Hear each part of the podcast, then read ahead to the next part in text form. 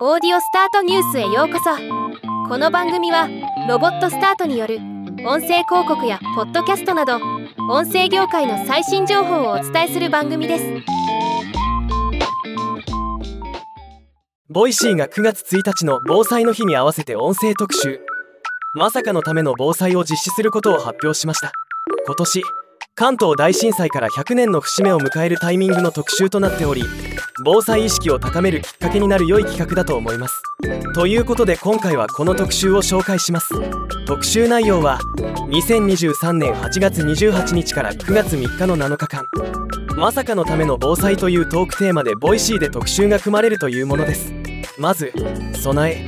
防災アドバイザーの高荷智也さんのチャンネル「死なない防災」備えるラジオを見て防災の備えについての4選が語られています。まずここからどうぞ。他ハッシュタグ。まさかのための防災では様々なトークが公開され始めています。気になるトークがあればぜひ聞いてみてください。ではまた。